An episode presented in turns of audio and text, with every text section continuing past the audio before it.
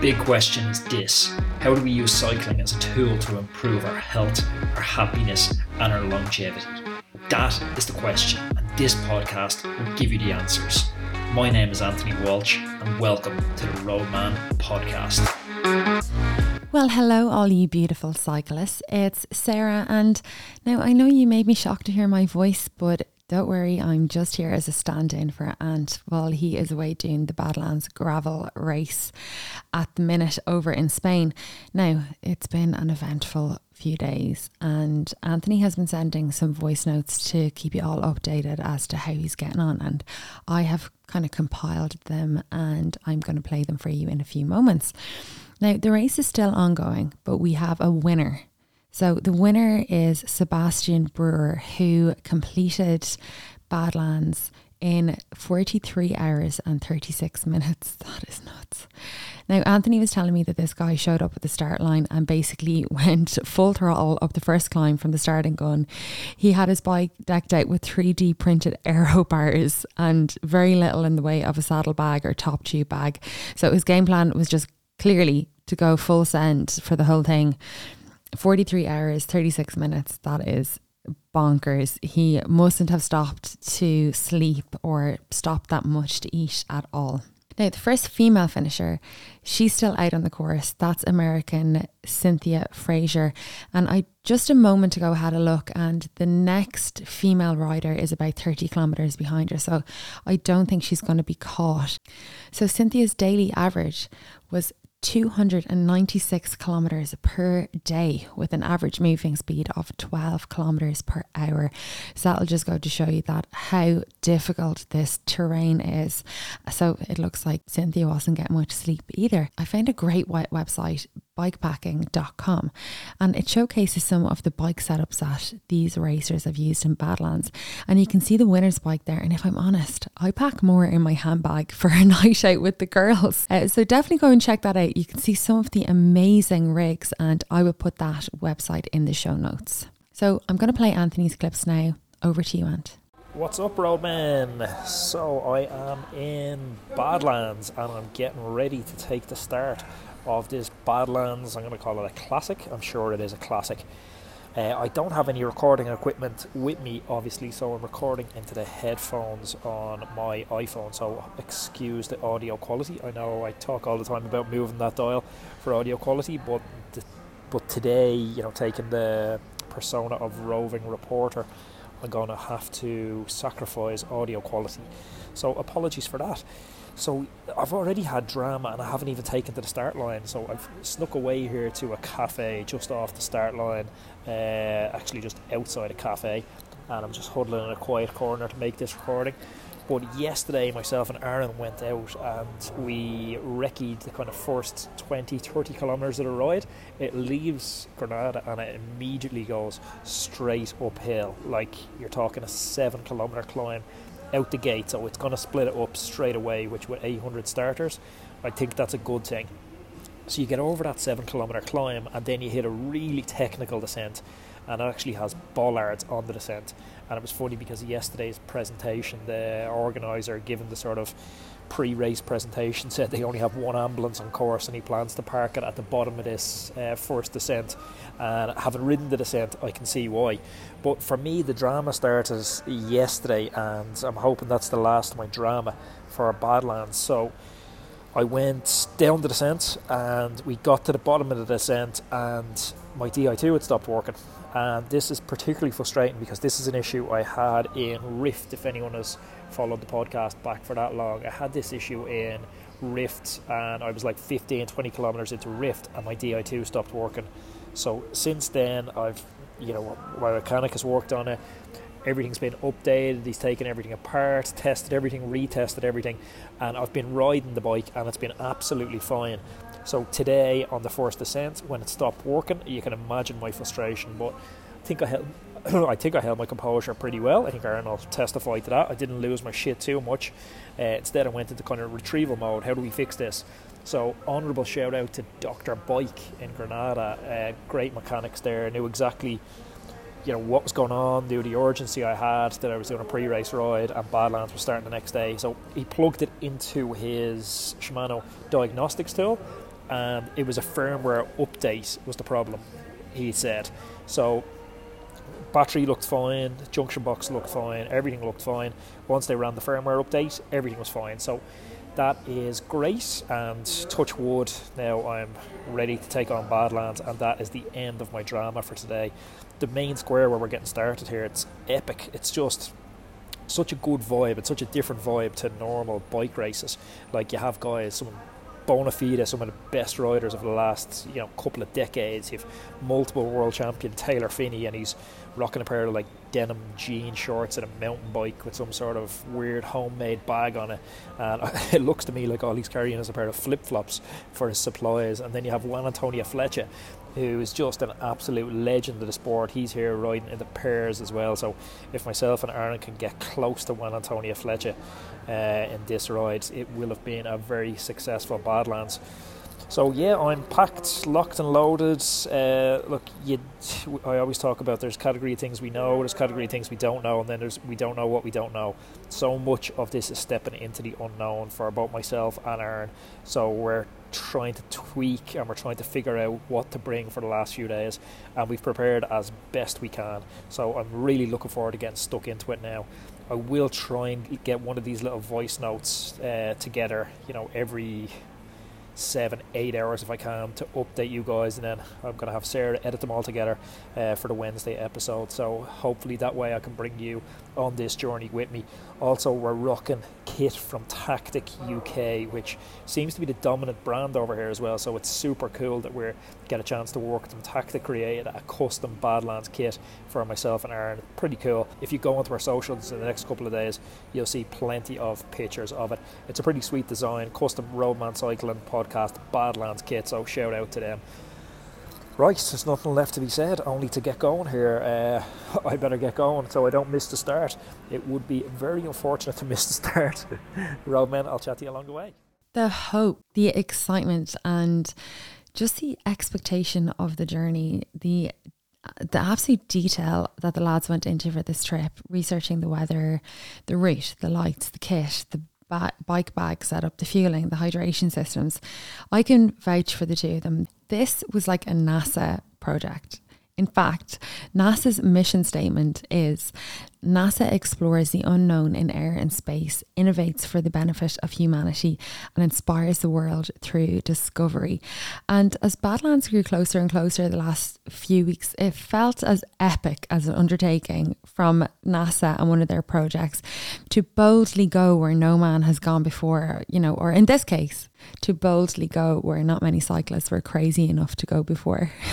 Here's Anthony again didn't think I was going to be making another recording this early. It's it's day one, and I'm out of the race. Uh, yeah, it's I'm sitting at the top of a climb at the moment. I've just waved goodbye to Aaron, and yeah, this is a difficult enough recording to make. Uh, we're obviously a team in this, so we've split supplies, and so Aaron didn't have everything he needed to be a solo rider.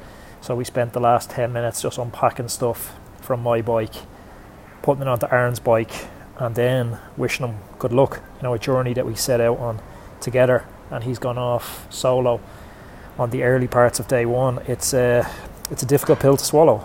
So, yeah, I suppose let me try and unpack what happened. So, on the descent of the first climb, um, not too far from where my Di2 packed up yesterday, it was a really rocky technical descent. Went down that, got to the bottom, went to shift, nothing, zero no big ring, small ring shifter on the left side, no back shifter on the right side. And for a moment, my heart just sank. As soon as I clicked and I didn't hear the, the mechanical bzz, my heart just sank. I was like, oh no, because I knew this wasn't a problem we were going to be able to fix. So I just rolled the rest of the descent, didn't have the courage to say anything to Aaron, got to the bottom of the descent and just said my Di2 was gone. Like he hardly said anything because we both knew that this is an almost impossible problem to solve on the road the nature of Di2 is it needs to be plugged into computers now for analysis, and you know it's almost impossible to fix on the go. So we stopped, had a look at it, and decided to create a little bit of thinking time for me. And we decided to just use the limit screws and put it into small ring, center of the block, and give me you know an hour or so of thinking time as I rode. And so we rode on silently for kind of an hour or so, a little bit more. And yeah, it just became evident it wasn't going to happen. I was grinding up the climbs I could grind up. I was barely moving on the flat parts and then having to walk large sections of the terrain just because it was too steep to ride in the middle of the block with the weighed down bag. So yeah, I sat with the decision for a while. We rode up the next climb, got to the top of the next climb, and I said to Aaron, Look, I'm going to have to scratch. And to try and unpack what was going on in my head as I sit here was a mixture of I'd ridden the rift in one gear and I knew how long it took. And I knew this terrain was that much more challenging that it wouldn't be feasible or possible to do this inside the time limit. So it was a self preservation because I was going further into this event knowing that it wasn't possible to finish, but also I felt I felt a responsibility to the team. I felt a responsibility to Aaron for his safety as well. This is a difficult event, not to be taken lightly. Totally self-supported across the desert, fifteen thousand meters of climbing. We were ill prepared, and we had supplies for, you know, three days of riding. So for me to go on and really be an anchor on Aaron for you know, potentially six, seven days to get this finished with my hike a bike that I would have had to do. It was just, it made the decision so, so difficult, but a no brainer. You know, cycling is something just constantly teaches me. It mimics life so much. For me, when I started out cycling, I thought it was about adventure, exploration, and fun, and it still is about those things, but it's just such a consistent teacher. Like, if I think about the sacrifice I've put in for this Badlands event. You know, even getting out ahead of myself on the podcast, having to work double hours to get the podcast out to create that buffer so I could travel. The expense to get here, the training gone in, the sacrifice from you know both myself and family and Sarah, and you know working through and trying to train around the the personal circumstances with my mom not being well, all of that, all of that sacrifice. It doesn't mean shit. Like just because you go all in in life for a job doesn't mean you're going to get that job. Just because you put yourself out there and you open up your heart to love doesn't mean you're not going to have your heart broken. Life isn't fair, and cycling definitely isn't fair either. You can do all that preparation, but it counts for nothing. So, really, right now, I'm just trying to remain quite stoic and philosophical about the whole thing and think, you know, maybe there's a reason for this, maybe there's a grander plan, and there's a old fable and I'll probably butcher it now because I'm at a little bit of altitude and I'm uh, tired and I'm disappointed. But it's uh, this family and the family uh, one day a pack of wild horses stumbles onto their land and this is a very rural setting where horses are huge currency and this pack of wild horses stumble onto their land and this is great wealth for the family so one of the neighbours says to the, the head of the family the father you know, what amazing luck you have this herd of wild horses. This has set your family up for life, rambling onto your land. And he says, well, good thing, bad thing, who knows? And then his son is riding the horse, one of the horses, uh, weeks later, and one of the horses bucks, throws him off, and the son breaks his leg. And the same neighbour comes around and says, Oh my God, I can't believe your bad luck, your son breaking his leg. That's terrible. And the father says, Good thing, bad thing, who knows? Then a week later, the military roll into town and they conscript every able bodied male into the army for an uprising. And the son can't go on this military operation because he now has a broken leg. And the same neighbour comes along and says, You know, you're so lucky that your son doesn't have to go to fight in the military. The father just replies, Good thing, bad thing, who knows. So that's where I am at the moment, sitting on the top of this mountain. I'm like, Good thing, bad thing, who knows. It'll play itself out over the next days, weeks, and months. But yeah, I'm I'm rooting for Aaron big time. Oh, whoa. Well, that was hard to hear. And, you know, when I listened to that clip for the first time, I have to say, it, it sounds extreme, but I was very upset for Anthony. And I may even have had shed a little tear when I got the call to say that he had pulled out. We had talked about little else over the last few weeks, uh, but Badlands. And as he said in his clip, there's been a lot of sacrifices and investment in time and money for this adventure. You can hear how absolutely gutted he is there. Now we know things don't always go your way, and that attitude he had, you know, the, well, it could be worse. That was genuinely how he felt. And he wasn't just putting a brave face on it. So, chapeau to Anthony for that, because I think if it was me, I would be on the ground having a tantrum like a toddler. Here's Anthony again.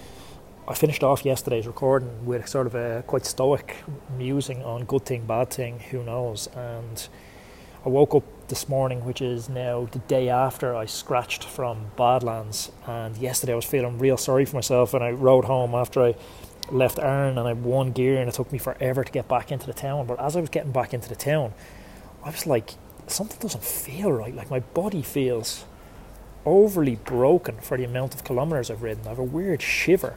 And it was something that I didn't want to acknowledge on race day that I had this weird shiver running through me. I was like, it's grand, it'll be grand.